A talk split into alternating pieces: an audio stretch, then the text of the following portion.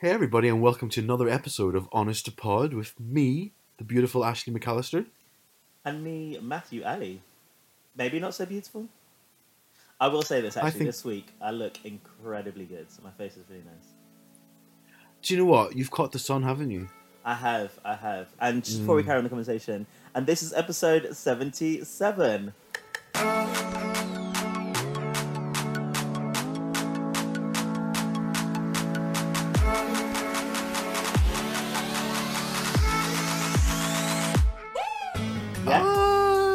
Yeah, you're right. You got it.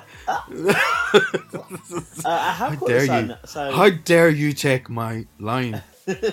I am, I am going to give you the biggest beating when I see you next time. How dare you do that? That is my line. My bad, my bad, my bad, my bad. Um, yeah, yeah. So I've kind of given myself. This week's been a funny week, you know. I will say that, and I guess it's. Um, I've been. I found this week the most sort of like.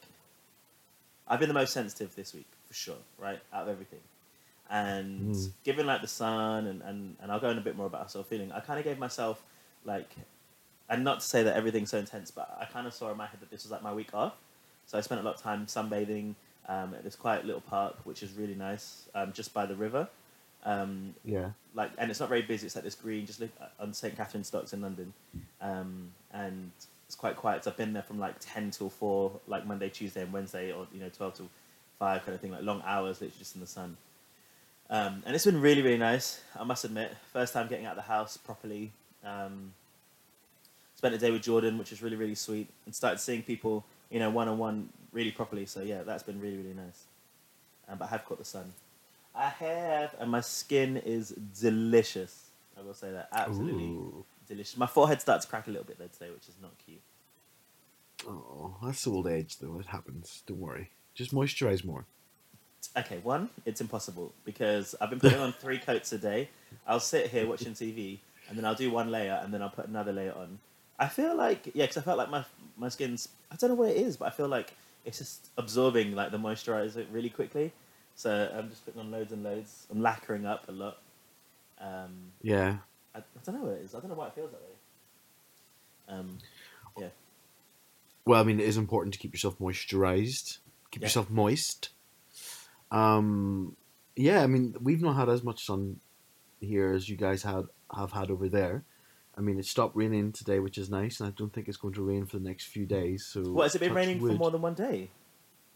Yeah, I mean, it pretty much like pretty much rains, and it's been really, really windy. Like windy that plant pots have fallen over, and my mum was like cleaning dirt up because the plant pot rolled around the garden yesterday. Did your mum get blown away? No. Jesus. Like- She's like a oh, um, she's built like a truck. That woman. Um, You're so horrible. listen, there's nothing I would not say on here that I do not say to her face. That's the problem. you Well, say this shit to your mum. You're so horrible. It's so horrible. It's not. Hor- the reason why is because I love her, and I am the only one of my siblings. Do you know what it is? I'm the only one of. Well, I can't say this because you know. I love my siblings, but I would say I'm the only one who picks on my mom to the point where it's a pos- I get a positive change. Does that make sense? you so- bully her into changing her behaviors. I don't like. Well, she calls me a bully all the time, but essentially, I hit her with harsh truths. So my mom used to smoke for thirty years. She smoked. Um, at one point, she was a definitely a chain smoker. Um, and then she cut off and cut off, and then she started changing what she smoked. And she, she, you know, she, she had, as far as I can remember back, she had a horrible, horrible smoker's cough. Mm. Um, and it did not care to her, did not matter to her. When um, both my auntie and my um, grandmother died of cancer, she it did not phase her, and in fact, she had this really sort of weird approach where she was like, "Well, you know," because we'd say, well, I'd, I'd obviously say, "Mom, you know, it's not very, it's not the best for you smoking. It's not, you know, not very good." She's like, "Well." Your uh, nan and your auntie didn't smoke a day in their lives, and they both had cancer. And I'm like, oh, that's not the right attitude to have, mom. They didn't smoke a day you're their life and they got what, sorry? They got cancer. Lung Um, cancer. No, just just cancer. Then it's not related, um, right? Not related. Well, I don't think it's. I don't think you can say that. Um, I'm but- a doctor. I know exactly what I'm talking about. Much like Ben being a lawyer, and he knows exactly what he's talking about. I don't that last night. I was just like, mm. um, but then I, I when I moved back here like four years ago, uh, I was like, you know, my main goal is going to get her to stop smoking, and I did, and it took a lot of arguments and it took a lot of back and forth and fights and disagreements and. But here we are sitting, and she, she's, and I'm immensely proud. Like she is now like three years, four, two, three years non-smoking. Um, and you know, the the remarkable thing is, um, I think the the very first day she stopped smoking, um, she had she just she slept so late, and I actually started to panic. I thought like it was like eleven o'clock in the like in the morning, and she hadn't got out of bed yet, and I was like, oh my god, did her heart like explode from no nicotine? And then she came down and she goes, Oh God, I didn't realize the time. I slept right through. And I'm like, Well, that's because you're not smoking and there's nothing going in there that's that keeping you up. Um, I guess it's yeah, because you like you'd crave it after a few hours, doesn't it, in the morning and stuff. So that would kind of like Yeah. compel you to get up, maybe. yeah. And then within a week, her cough had gone. Like her smoker's cough had just completely gone. And it's like, I've, like, anytime I'm home, I, you would hear that cough once every five minutes, if that. Oh, Do you know I mean? It was, and a week later, I swear we could have gone a whole day without her smoking. Um, and I know she feels better for it. Now, I mean, she now blames me for, like, she has put on weight. And I mean, she's put on weight a lot since Christmas to here. Like, when I was back at Christmas to now. And she blames me because she goes, well, if I was smoking, I'd be thinner. And I'm like, well, when you're smoking, you were still weren't that thin, mum. So, um, such a vile son. I'm not vile. You are such Um, a vile son. Listen, my mum points out to me when I've put on weight, and I just eh, the thing is, I you know me, Matt. I am a straight shooter. I don't be around the bush. I'll just tell you how it is, and there's no point wasting time. To me, pussyfooting around my mum saying, "Oh, you know, you don't look that bad." We had an argument last week where she's like, "Oh, things in the I'm getting shorter, so things in the top shelf are harder to reach," and I was like, "No, mum, they're harder to reach because your belly sticks out more and you can't get close enough to get them." You did not say this like- to your mum. of course, I said it to my mum. Fuck me. Oh my god. Why would I? Why would I not? I I would say it to It's anyone. unnecessary though. It's unnecessary, especially because like right, you talk about your weight, and we know that your weight fluctuations is dramatic. It right, it is. It's drastic. Um, Yeah. right? And then you do get upset when people like tell you about that. I know you do, and you've said it to me before. Um, that I don't people I don't- make a I- point of telling you when you already know. You know, we all know within ourselves when our body changes quite dramatically. You know, and if it's something negative, you know, and then people tell you like it does, it does. It does, but I would, I would, I would, I would push back in the sense of I 100% know, and I would prefer people to tell me that I've put on weight because in me, in me, I, I know what I have to do to lose it again, and to me, the reminders are that. The difference with my mum is that she's like, well, I can't do anything to lose weight, so we may as well just accept it. I'm like, well, you could do this. No, I can't do that. Well, you could do that. No, I can't do that. And last night, literally, the conversation we had last night was, um, I was going down to the shop. She goes, Can you get me chocolate? And I was like, mm. I will get me chocolate, not you. and um, and I said to her, I was like, Mom, I'll get you chocolate whenever uh, you get yourself a swimming suit and when you can go to the beach or go to the swimming pool to do aerobic.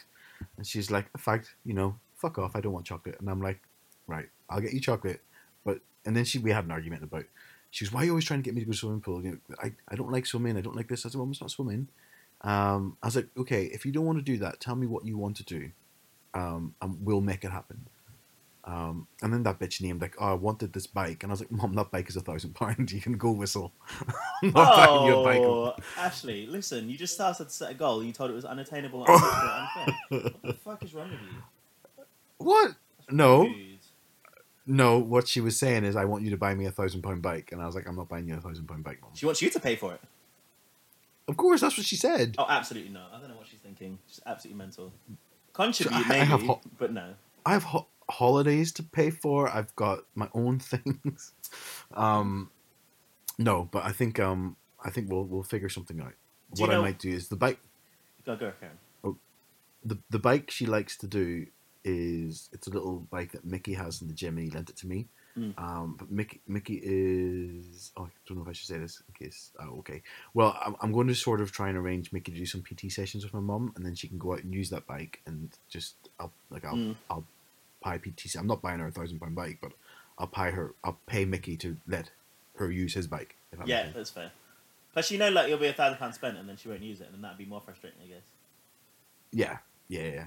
And because it sat in our we, it sat in our house for about a week, and she's like, "Oh, I've used it." I was like, "Mom, you used it for like two minutes to show that you can use it. Like, doesn't really count."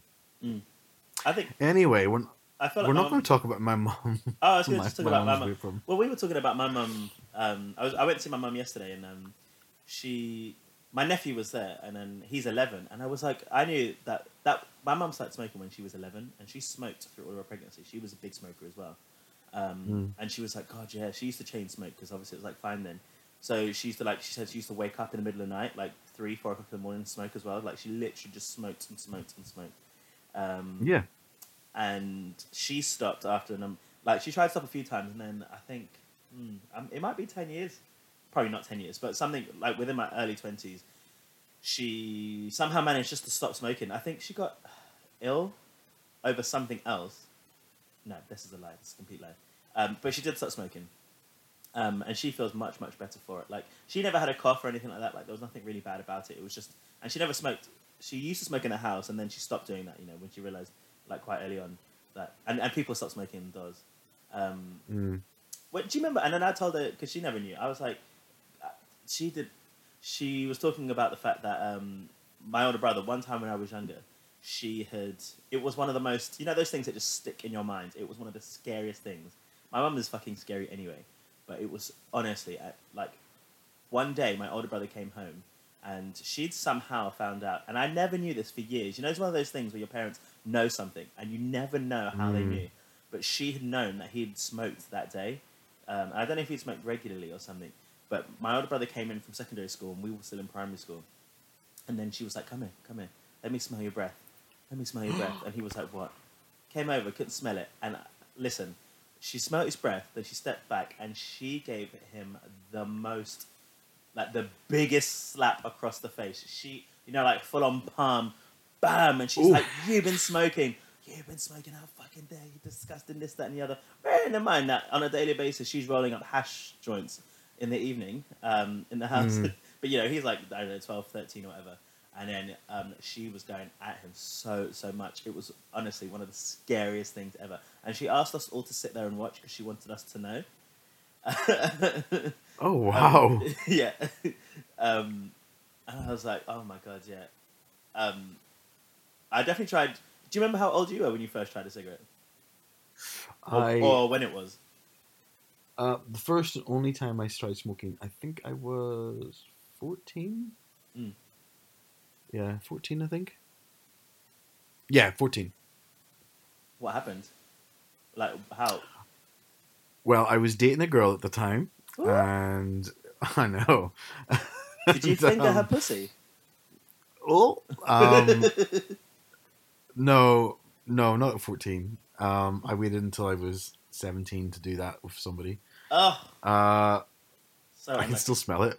Ugh. Oh no. Um, uh, no, we were just we were walking. I, I think what we did we had we had this is what- there was this day where like twenty people skive school. We all got caught and we all had to get like detention. And I was one of those cowardly people that threw people under the bus, so I would not get suspended. I only got detention. So I was like, well, this person was here. This person was oh here. That no. person. Was... I know. I know. Oh my god. Did people find out that you're a snitch? Um, I think people found out that there was about six or seven snitches, um, but they didn't like. And I, it was quite clear who it was because of the ones who went into detention rather than got suspended. Oh yeah, of course. but it's not, it wasn't as if like it wasn't as if there was no. It wasn't as if like it wasn't like nobody was hostile towards us afterwards because we were all busted at the same time. There was I don't, to me the stupid people were the ones who didn't cooperate. Like you know you're already caught. What is the point of saying you weren't there when you were caught there? Because snitches get bit. Uh, snitches get bitches. I said. Snitches get stitches.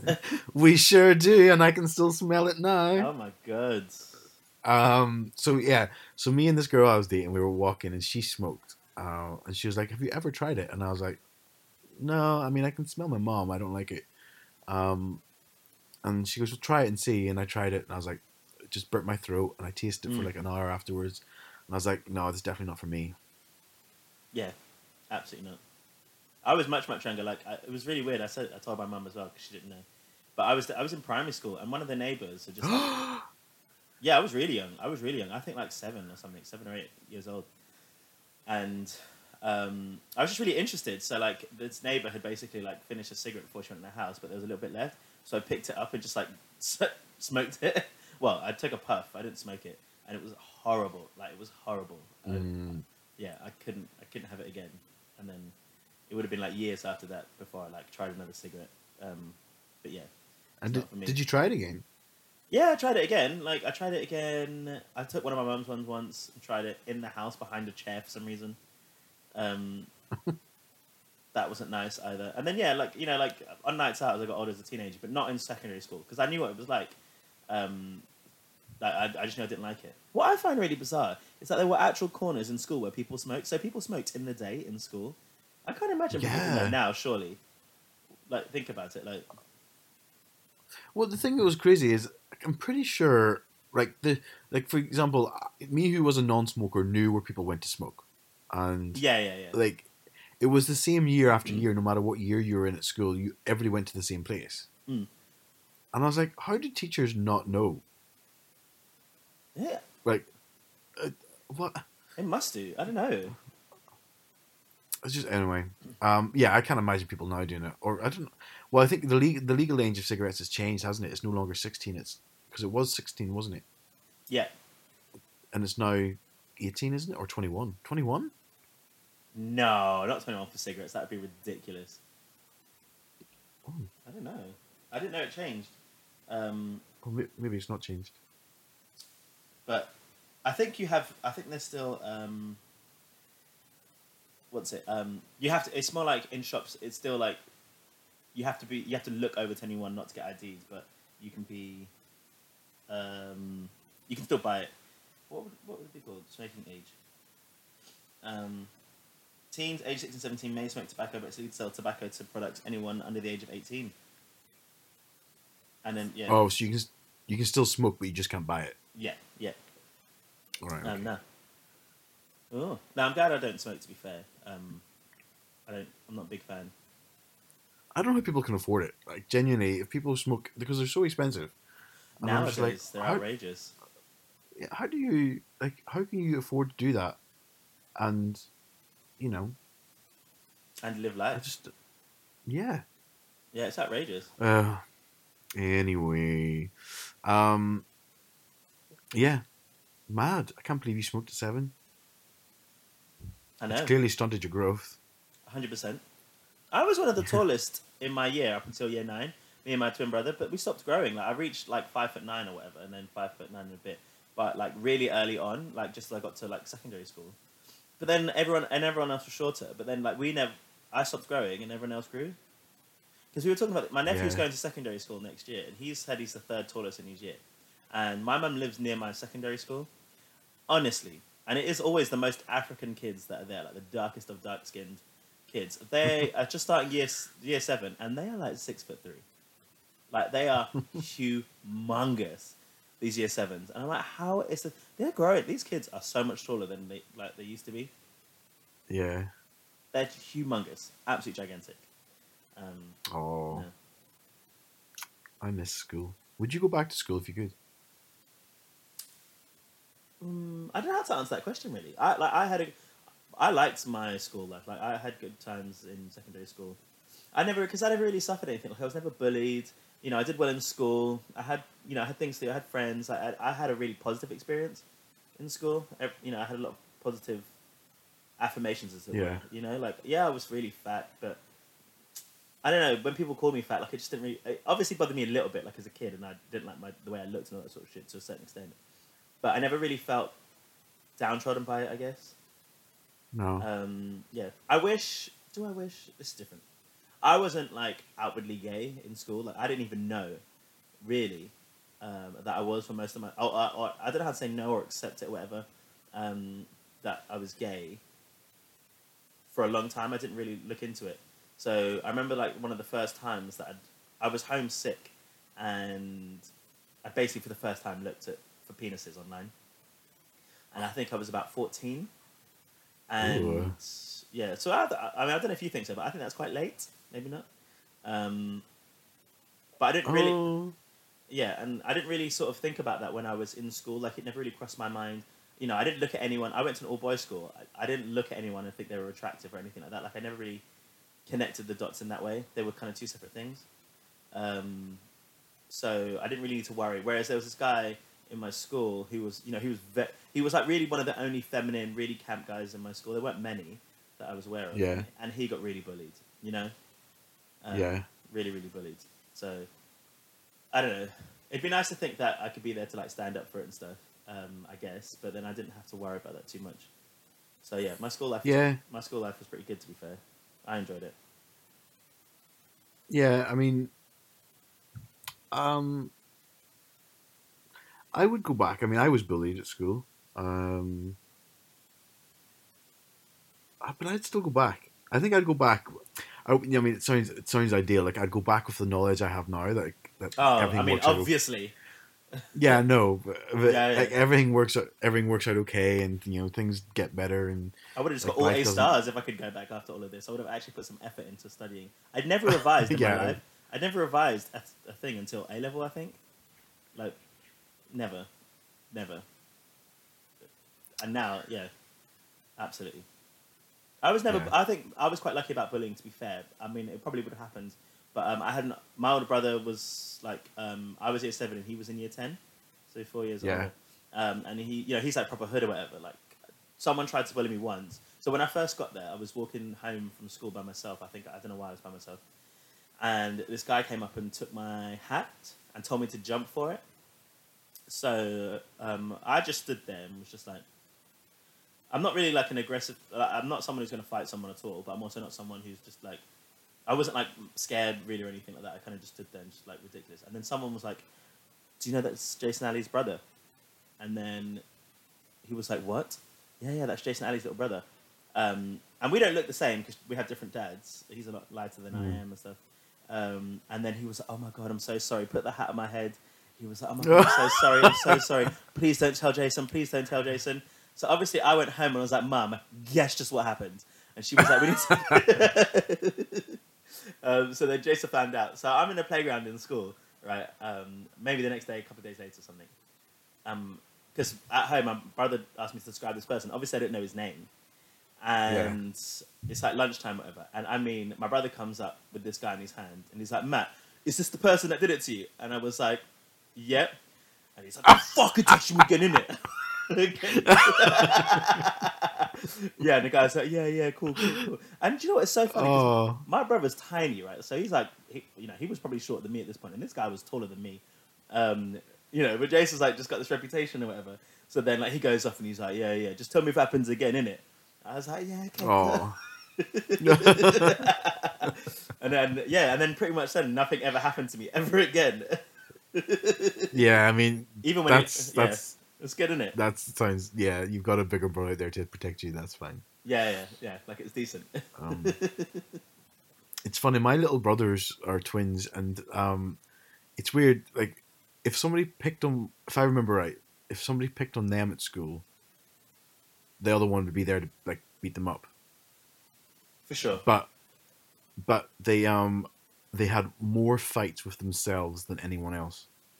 Do they have like physical So, fights? like, Yeah, I, th- like, I think so. Like, I always, I think I'm sure. I'm, I I wasn't around for my bro- whenever my brothers are a lot younger than me. So by the time they went to secondary school, I'd already moved on to university. Mm. So it's just I'm, I'm sort of trying to remember phone calls. My mom would say, "Oh, they've been fighting again, and this one was in trouble, and they were sent home." And I'm like, "Oh, right, well, there you go." Um, yeah, but I never had like a bigger, a bigger um older sibling. My sister, my sister was older, but she went to a different school than me.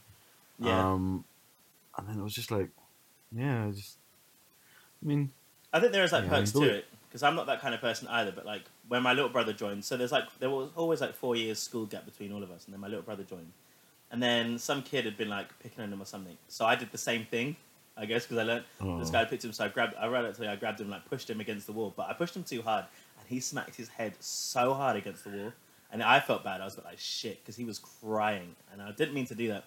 Um, and that's not like it's not really in my nature, but I guess just because it was my little brother, I just felt a bit different, you know. Um, yeah, and yeah, no, I felt a bit bad or whatever. And then his brother came to me, and I was like, then we had a little argument. We didn't have anything else apart from that, because his his older brother was a year younger than me, so like it was a bit different. You're like you're like shut the fuck up, bitch, yeah, yeah, yeah. or you'll yeah, or you'll be next. Yeah, in it. oh. Um, in it. Yeah, but no, I guess you do that for your like siblings, even if you don't like them. Yeah. Yeah, yeah, yeah. You sort of, you know, blood like blood is thicker than water, isn't it? And You always sort of, Mm. like, you know. Well, that's definitely what my mum taught us. She always taught us like loyalty and all that sort of respect. Um, at the time, you Yeah. know, it was really important. So yeah, and my I guess we've kind of stood by that for the most part. Not so much now, but definitely a lot them in school. Well, it's like the best Game of Thrones character says, I don't know. I literally have no idea.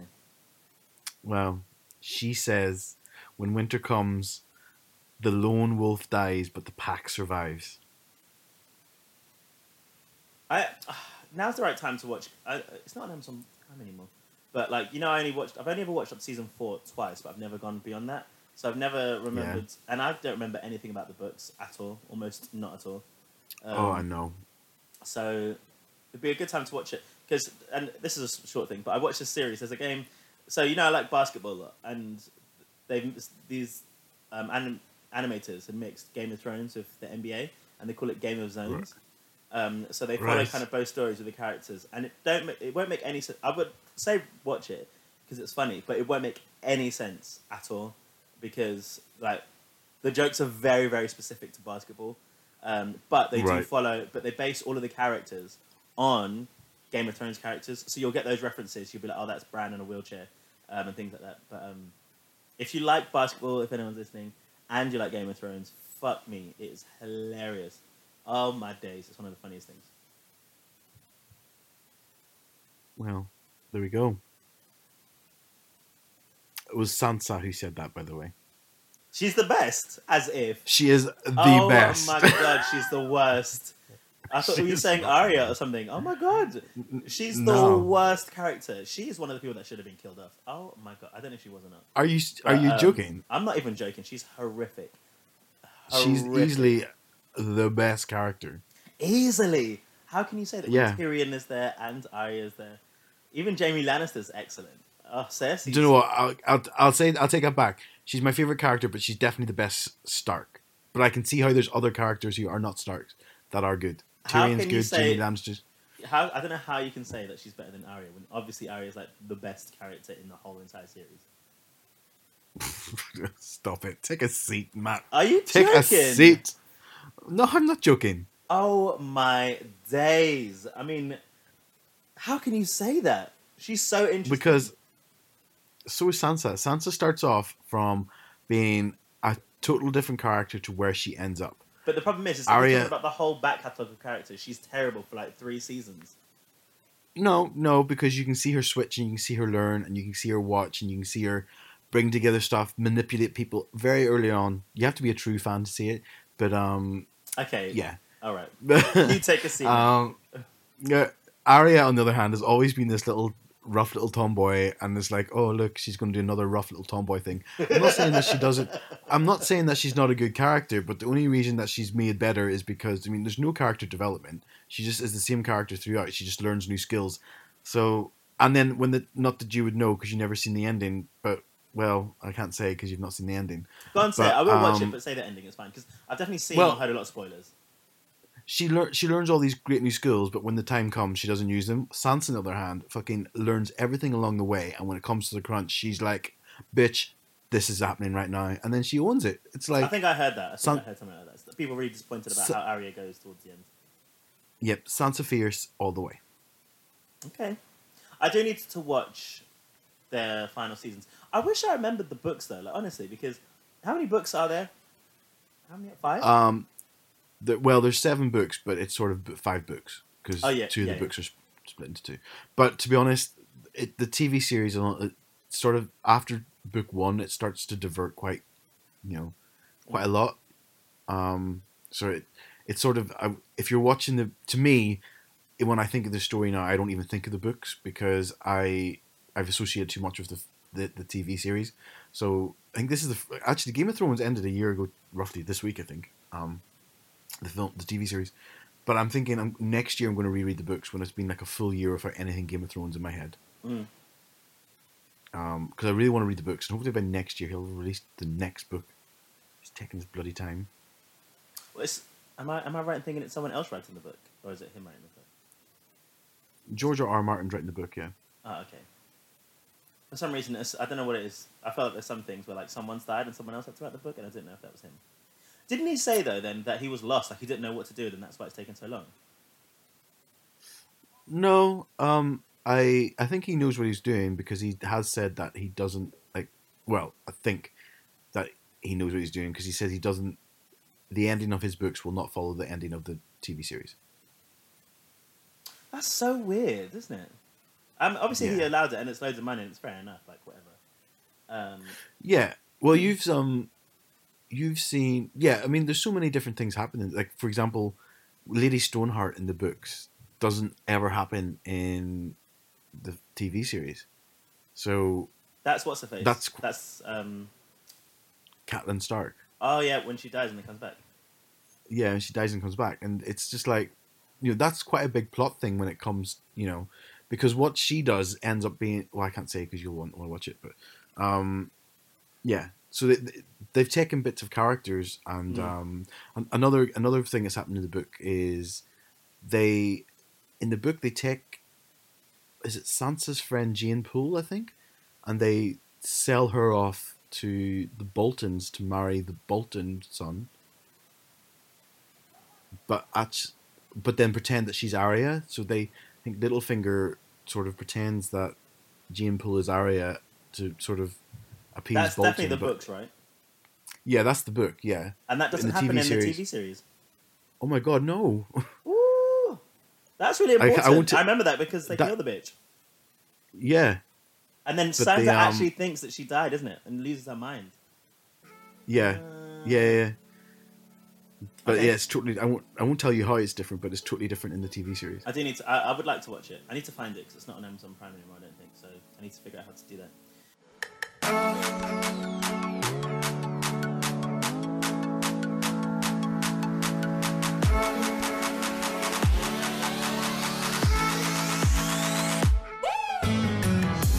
Well, we on was it Friday night? Yeah, Friday night.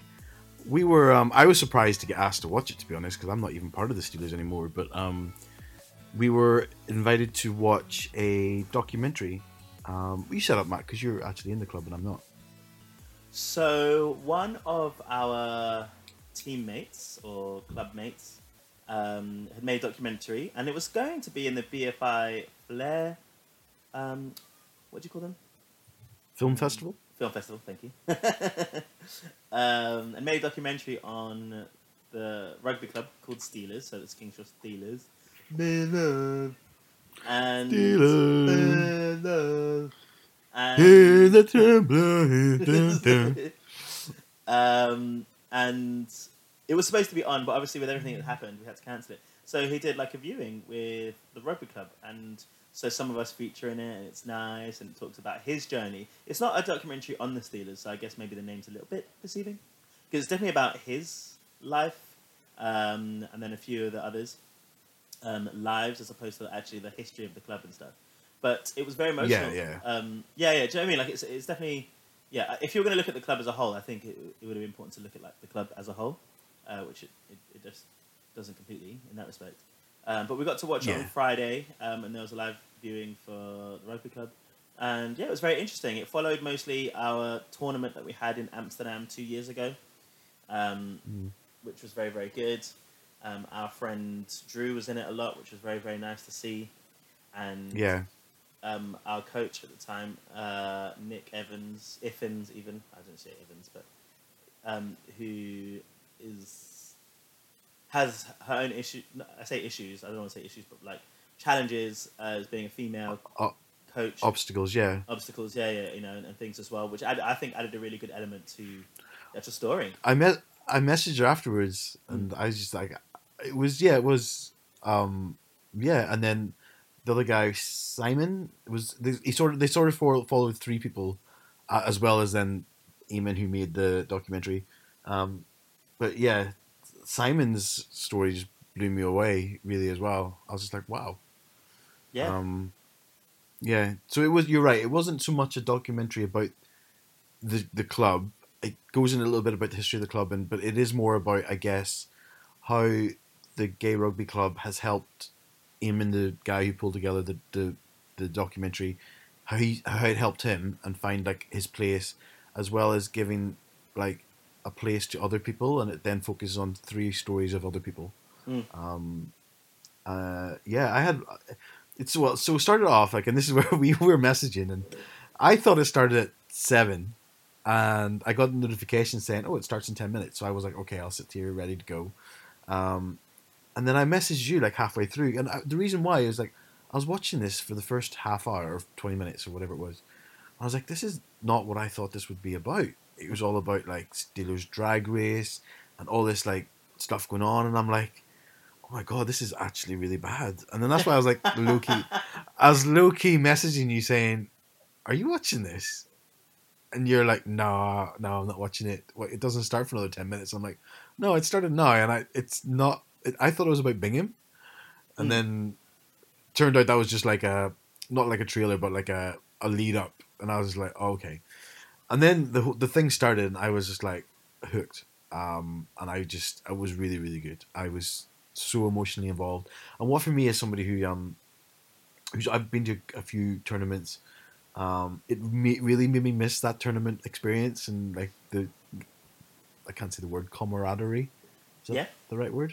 It Yeah. definitely is. Um, camaraderie. I missed the camaraderie and I missed the pulling together and the team sport element. Um, I really did miss it. I got like, oh, it like instant back backflashes to flashbacks to um, Nashville and Dublin actually because Dublin was only last year and I really enjoyed Dublin. Mm. Um, I was just like, yeah, I was overwhelmed by how amazing it was. Um, yeah, because like I've been thinking a lot about continuing rugby at the moment and stuff, and I was I've definitely been in the mindset that I think I'm going to slow down slash almost stop just because you know I've been doing it for ten years with the King Cross Steelers, and you know a lot of things have changed, but I think a lot of things for me have changed as well. And it's nice not having being broken all the time. If I'm honest, like my body feels a lot better for it because you know you Mm. do take a, a bit of a beating and it's been really really nice. But then when you watch things like that, like I, I, I definitely won't leave it forever because the tournaments are really the thing that I love. They're the most unique experience that you can get, um, I think, and I think it's one of the things that makes our community special is able being able to f- go to these different places. And I would recommend to anyone if they're able to, if it's ever near them. Um, I don't know if you get, I guess I don't know if you get completely the same experience, just visiting like one of these events, but when you're a part of a team and you build up to these tournaments, it is really emotional, isn't it? Like it's beautiful, and you just remember that how great these times were, and you know playing Yeah. rugby and then speaking to everyone. And I'm not the kind Yeah. of person in new situations to go around and speak to new people ever. Really, I'm quite um, reserved when it comes to new situations. Um, Mm. But I'm very different in in these tournaments. Like I just go around, I'm just talking to strangers, talking about their rugby. You know, because you've got something you can kind of talk about, I guess, in a way. But it's not, and then you get to know a bit more about people. Um, Yeah, yeah. So it is. It is a. It's a unique experience. Like, yeah, I mean, it. I would say maybe if you just rock up for the day and think, oh, I'm going to go watch this rugby tournament for the day.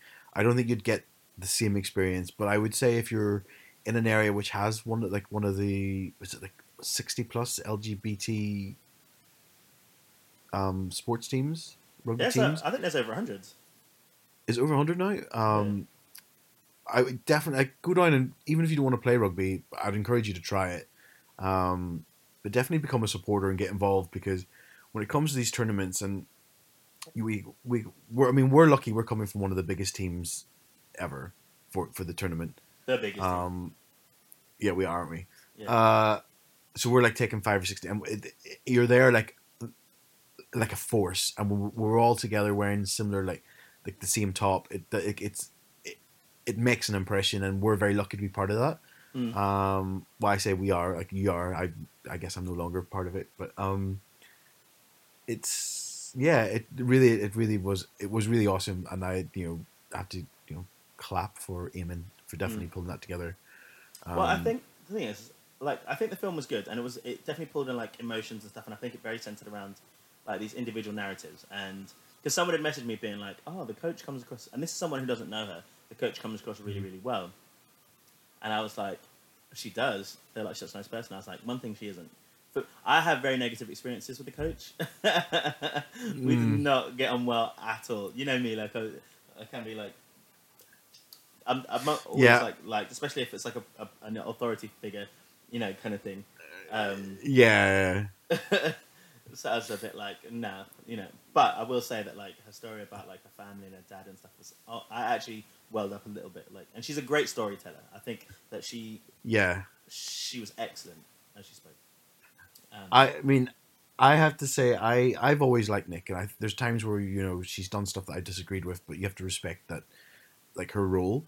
Um, I don't think she had the easiest time at our club with other hurdles with people I don't like, um, and yeah, I was just like, I think she did a really good job.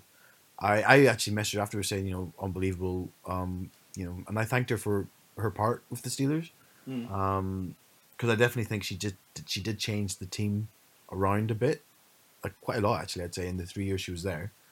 Um, it seems longer than three years if I'm honest, but the, but yeah, I think she did quite a lot. Um, I would say not all of it's good, but I would definitely say not all of it's bad. no, no, but, not at all. um, not at all. Um, yeah, so I thought she was she was she was good. Uh, it was Simon's story that um, really blew me away. I was just like, wow. Because anytime I mean I don't know him that well, and I guess he joined literally the year I left, Mm. and I never actually got a chance to know him that well because at the time I like even though I played for the second team, but pretty much all my friends played for the first team, so I knew sort of both teams very well. Um, and I was just like, God, anytime I've met him, like Dublin or wherever, and when I come down to the pitch whenever I came to visit London, he always came across as so confident, and it's like it just shows you that you don't know what's going on in people's heads, Mm. um, or, or what their story's been, or what- you know what their history is, and I was actually I was overwhelmed that I just made this really snap decision in this guy who's overconfident because he's a brilliant rugby player, Definitely, um, definitely one of the best ever that we've had. yeah, and he's just so brilliant. And I just thought, oh God, this guy has, has had his life, you know, it's been perfect. And then you hear his story, and you're like, oh, actually, no, no, it's not. Yeah, Um, so yeah, and Drew's story is good as well. I mean, Drew's obviously one of our friends, and maybe I didn't give it as much in my head. Didn't give it as much like wow because I know his story too well, and like to me, it's it's always just been Drew. Um, I don't think they paid the same attention though to Drew than they did the others because um, there wasn't a there was no sort of sad backstory. yeah yeah. Do you know what I mean? Like the others have very Yeah. like oh someone has passed away and someone's been ill and, and they really pulled on that sort of mental health aspect. Whereas um, Drew's part was more about um, the challenges of being um, feminine and masculine within like you know gay rugby still has a definitely mask element to it. Um, and Yeah. When and I wish there was a bit more into it because when we first we do this big rugby um, fundraiser called you know based in a big nightclub in London called Heaven and it's a, it raises a lot of money and Drew was actually the person to start it all. I don't think not enough people. I don't think enough people know that that Drew was the one who drove all of this forward and actually started the event. Yeah. And Can I just say, uh, can I Yeah. At the time when he put that forward, because I was on the committee when he put that forward, and I, I remember sitting in the meeting with the committee and put this forward, and I said, look, I don't think this is going to work, um, and I shot it down from the day one, um, and I was like, I don't think it's going to work. Uh, I think you know, but everybody else is like, well, you know, we've no better ideas, and I'm like, yeah, okay, we've no better ideas. And then even like up to like two or three weeks before, I was like, oh, this is going to be so embarrassing. It's going to fall through, and I, it was basically because the ticket sales weren't coming through Yeah, yeah. I and then all of, all of a sudden, like the last two or three weeks, it just blew up, blew up, blew up. And I, I, like, a lot at the door. I- we sold a lot of tickets at the door. That's what I I think people were worried about, but we got them. well, yeah, I work, I worked the door because I did You the door that night. entry for many people. I had, to, I had to. We reached capacity. Mm. I was like, no, I'm sorry, your name's not on the list. You're not coming in. People said you had a power Um, trip. No, that those people need to take a seat. People who are saying that were expecting people to get in for free and then come back out. And I'm like, I, I, how am I going to know you're going to get in for free? to me, this is a fundraiser. I don't know who you are. I have to take your word that you're saying whoever's in there is going to come back and give me money. That's not going to happen. Um, I'm, I'm- and you're expecting me to go and find you in a in a nightclub full of 500 people? Please, no. Sorry, no. if if the person if the person who was supposed to have that person come in had come and said to me, "Oh, by the way, this person's going to come. They'll say my name. Do you mind letting them in? I'd be like, of course. But that didn't happen. Um, So power tri- power trip my ass. so the heaven event has been really really good and uh, me so druid started with me and um, one other person a little drag group called Devalicious um, like the year before when we were in manchester Yeah. and we got a lot of backlash you know from members within the club saying that we were um, perpetuating the stereotypes of like um, people were just creepy in the showers, looking at people being super feminine. Well, yeah. about the rugby. Um, yeah, yeah. Honestly, like a lot of there were quite a few issues at the time, and then the event had happened. They realized how big the event was, how amazing it was, um, the hard work that was put in, the amount of money that But was the- raised was ridiculous. These were people. These were people who weren't actually, if I remember right, weren't really part of the club anymore. They had just started the club, maybe had coached for a bit afterwards after they'd retired playing, and then some of them hadn't even like moved out of London, and they were writing down to Moan. Um, Well, no, I, don't, I think that's And- a bit wrong. I think that's a bit unfair to be, and I don't think that the people that started the club get anywhere near enough credit. I think people forget their history quite easily, um, and I actually Oh, no, believe, and I think the, I think the biggest opportunity in this in the documentary that we watched was no interview, no recognition of people that actually started the club. Because if it wasn't for them, there wouldn't be all of this, and um, I, I believe that they have a right to uh, to express their views. Now, I don't think their views were necessarily correct, and their you know their way is the right way and stuff, and it's you know needs to be progressive in some ways. But I don't think that that's a bit fair. I think you, I think you can earn your dues, and I think they have.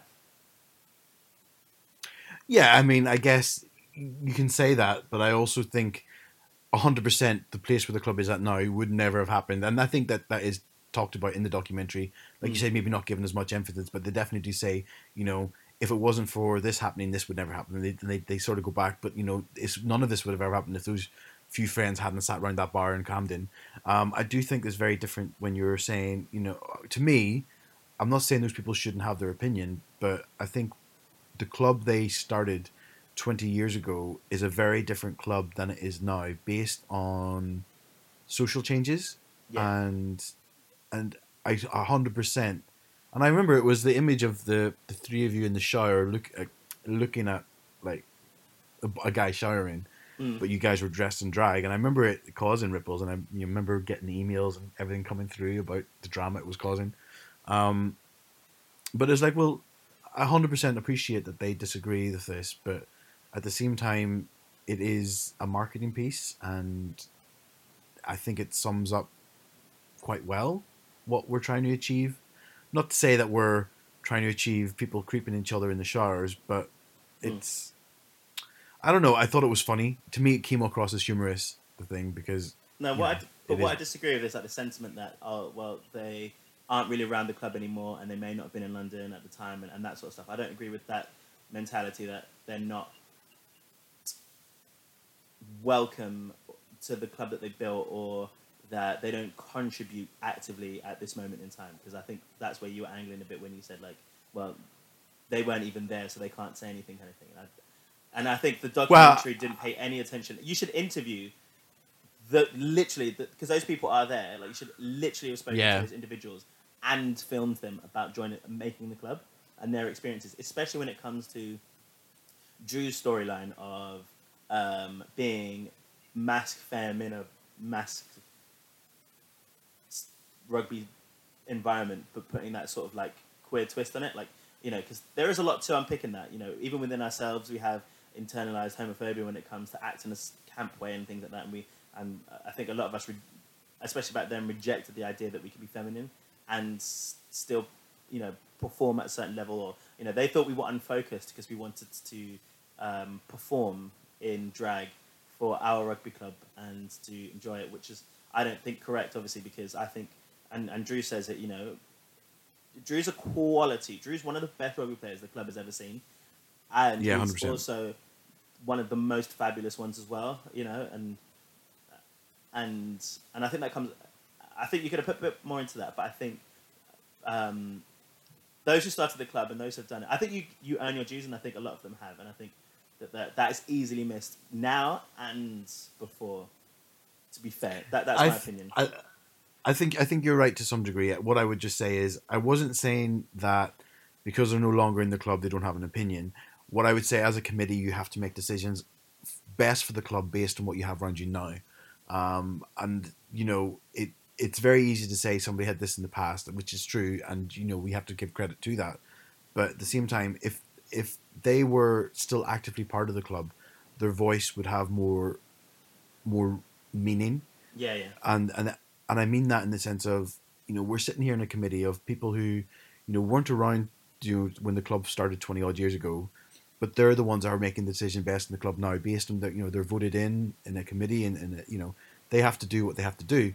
Um, for somebody who wasn't in the club saying, "Well, I started this club and this means this, so you're not allowed to do that," it's like, well, actually, you did start the club and we're very grateful for that. But you know, twenty years have moved by, and you know we are a club that needs to raise money. We need to put on stuff and we need to make decisions based on what we need to do.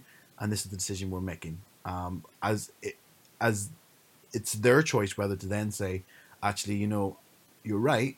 Um, i disagree with what you're doing but they then shouldn't go on and still be like this is this is terrible that they've not taken my opinion on board and yeah, yeah, yeah. and you know it's like well we did but we just also disregard it because we have to make the decision best for the club right now no, I understand that bit for sure. Yeah, you kind of need to express your opinion, but then still live with the results of it. Yeah, not go, not not go on social and moan about how disgusting it is. No, Anyway, but yeah, it was such a good documentary. yeah, I thought it was a decent documentary. um, it is it is due to get released into. Um, I guess it's still going into. I think. I mean, like I said, I was very shocked to get invited, but um, also very grateful. Um, but it is still going to be released into the film festivals whenever everything happens again, because obviously everything's shut down due to COVID nineteen.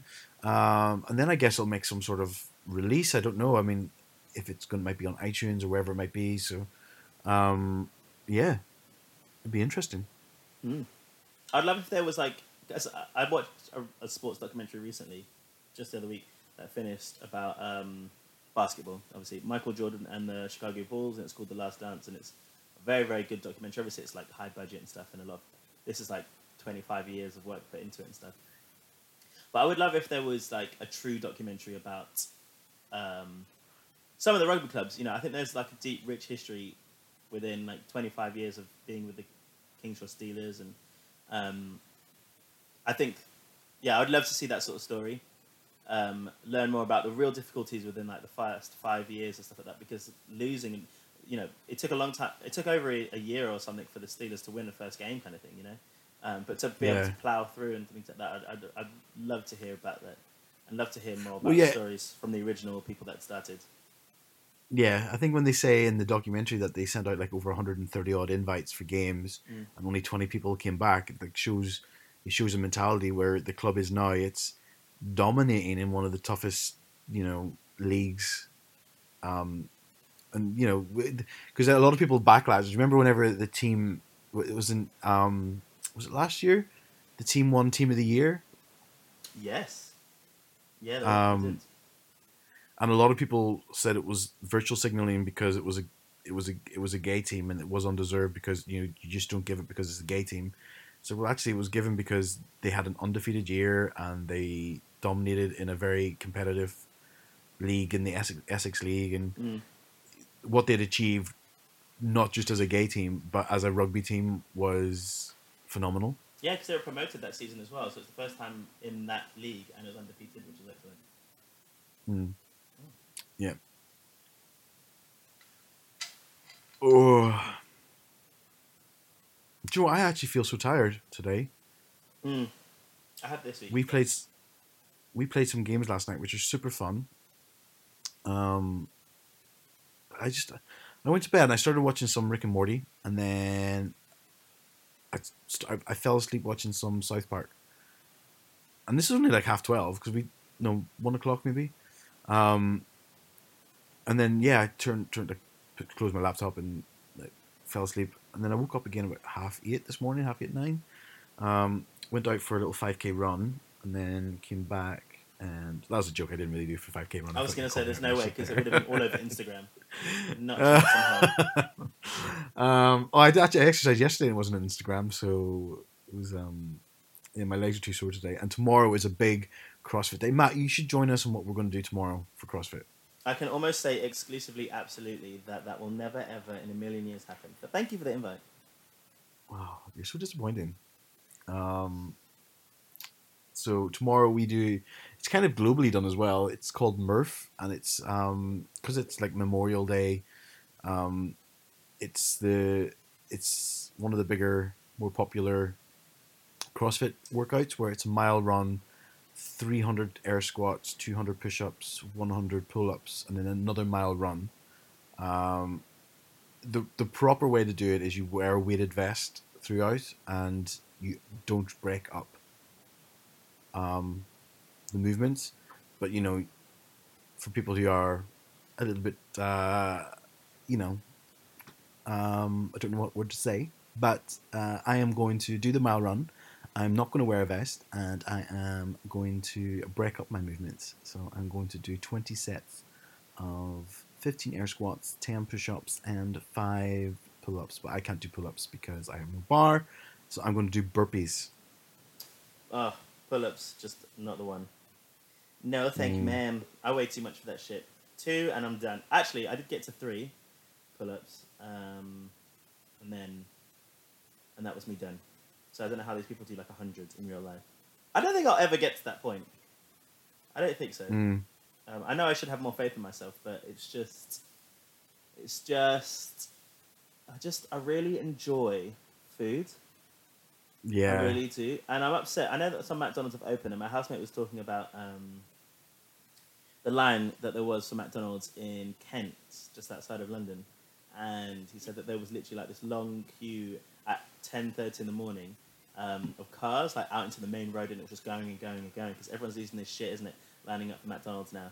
Um, and I never want McDonald's. Like McDonald's is not really my thing, but now that I've, it's open, I want to have it just because I, uh, you know, it's that Yeah. kind of thing, isn't it? You know, so um, yeah. Well, I was I had a coffee yesterday with Mickey and Tilly, and they are they had pizza last night, and I was like so jealous. Um, yeah, I was just like, oh, no, I, I didn't. What did I have? I had I had like sausage salad.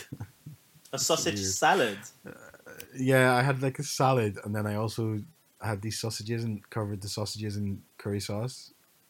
curry sauce sausage salad. Well, I didn't mix the salad with the curries. I had them like two different plates, but yeah, essentially that's what happened in there. this is so ridiculous. Yeah, I was saying this. I was saying this before because I call them Franken meals. Like I, I prepare like my meals and stuff. But as like, I want to make sure I try and eat as much of the food that I have without wasting it. So as it sort of peters towards the end, as my lunches, some of the meals are absolute like just like mishmash of food. You know, like just because I want to eat it and I don't want to waste it. So I'm like, God, these meals are weird. They're still things I like. Yeah. Obviously, they're just not like whole meals. So yeah, yeah. Yeah, and you wouldn't combine them usually. Yeah, yeah, yeah, for sure. Um, what have you got going on this week, Oh. Ashley? Well, this week it's another grueling week at work. We've been really busy recently, which is obviously good, but um, it is like this. I've had a this week has been really tough. I found it really challenging at work. Um, and I think it was because on the Thursday, my boss was like, "Should we both take Friday off? You know, we're pretty quiet." And we're like, "Yeah, let's do that. Let's do that." Um, and just give us a really long weekend, and then like Thursday four o'clock, shit hit the fan, and then Friday morning, shit hit the fan. And I was like, oh my god, it's supposed to be off. It's supposed to be off today. And then, um, yeah, so tomorrow, or I'm off tomorrow, obviously. My boss emailed to say I could take Tuesday off to make up for not being off Friday. But I've just so much on, and I was like, oh, it's easier just to log in and get it done. Um, but I'm going to work. I really have to up my exercise. So Mm. what, what what's been happening is um when I, I I get my meal I used to get my meals made for me um and it's a little company and I, I the same it's the same lady as before when I lived here before and I never had really issues but she's now moved places but what she does is she does in a different place and it's the same thing but and ever since I started getting the meals I've just been sick um I don't know why she says that they're stuff's like not gluten in it, but I've just literally and we tested it. I, I, w- I was off them for a week um, a month ago, and then went back on them for a week, um, and I was just sick again as, as soon as I started eating them. So it was clearly something in it, and now I've gone off them again, and I'm fine. She's Um, definitely making you ill. You know, I don't know why she's being such a nasty bit. No, I'm joking. She, um, I don't think she's obviously doing it intentionally, but she swears that they're gluten free, and I don't doubt that she thinks they're gluten free. And she says that they're made. She makes my meals first in the morning, so there's no contamination, which I don't really believe. And I'll call her call bullshit bullshit on this because there's times when I go down to get my meals at two o'clock in the afternoon, and she's like, "Oh, they're not ready yet." And I'm like, "Well, if you're saying they're made first, and you start work at half eight, but you're telling me they're not, and you're, it's only chicken. Like I'm not asking you to roast anything. It's a chicken fillet that you've cooked.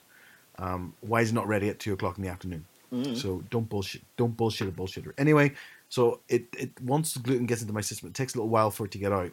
Um, but this is like the first few days where I've actually started feeling normal again, where I, I don't have pains anywhere and I don't wake up feeling nauseous. So yesterday I was able to do a workout, which is really good. Uh, tomorrow I'm looking forward to doing this thing, and I will like I will. I've just put on so much weight because when I do feel sick, I don't. I can't really do much movement, and I in my head, what I do is eat a lot of junk. Well, not in my head, but in my head, I think it's easier to eat a lot of junk food because, like things like chocolate, I think melt and they you know they're easily digested, and um, that's the mentality that I have. So when I'm sick, I just eat lots of chocolate because it, it makes me feel better. Uh, I think it's easier to digest. Um, but it, I, now I like now I'm feeling better again. I'm just like, you know what? I don't actually want to. Like last night, I only had a couple of Guinness, and I, I was like, mm, could have drunk more, but no, I want to. Don't want to be hazy. Um, so anyway, this week I'm going to be exercising a lot more, Good. a hell of a lot more. Yeah, but I've just put on so much weight. Um, my mom, my mom likes to tell me. Well, she should do Uh, after you're horrible to her telling her eating chocolate in her face and then calling her fat belly. like It's like, nom, nom, nom, nom. going. You should do. yeah. No, I will. I will. I will. What about you, Matt? What are you doing this week? Um, I don't know. I haven't really thought about what I'm going to do this week. Um, furlough life is starting to slow down a bit. So I do a little bit more. I've started this play thing, so I got the rehearsals. We had our first rehearsals last week and like a little um, like drinks yesterday, and then we're going to do some rehearsals this week. So I'll learn like my lines and stuff that I need to do for that. I think. Um, I think I might get back on the old um, uh, script writing thing as well, but nothing. We'll see. You know, visits. Mm. Visit me, ma'am. Cycle a bit more. I've been cycling a fair amount, which is really nice. I got bitch Yeah. slapped in with the wind yesterday, though. Absolutely disgusting, and got like hailstones in my eyes, so that was horrible. Um, but yeah, I'm enjoying a little bite. So that'd be me for this week. Nice. Mm. I am just about to. Uh, our Patreon, Sean, is coming down, and we're going to go for a walk on the beach. Social distancing, distancing, obviously. Um, but yeah, a little walk on the beach, I think, and then yeah, um, that's it. I don't know. I might watch a film tonight. I might see if people want to play games later on. Um, but yeah, no real, no real, no real plans. All right. Should we wrap it up? Well, I think we should wrap it up. Um, guys, thank you very much for listening to another episode. We waffled a lot in this episode. Mm, you did. oh, I feel attacked, but um, yeah. Thanks, Matt. I guess. Mm, thanks, Ashley. I guess. I hope you have a lovely week, Ashley, and I hope the rain stays away because it's wonderful here next week. yeah, thank you. I hope you have a great week, and no doubt I'll chat to you soon. Thank you, everyone, for listening. We hope that you're enjoying the sun wherever you are. Hopefully, it's sunny everywhere, and you get some Vitamin D. D. Yeah, we love the D, vitamin D. Sweet. Oh, yeah. Right, bye bye. Oh, bye.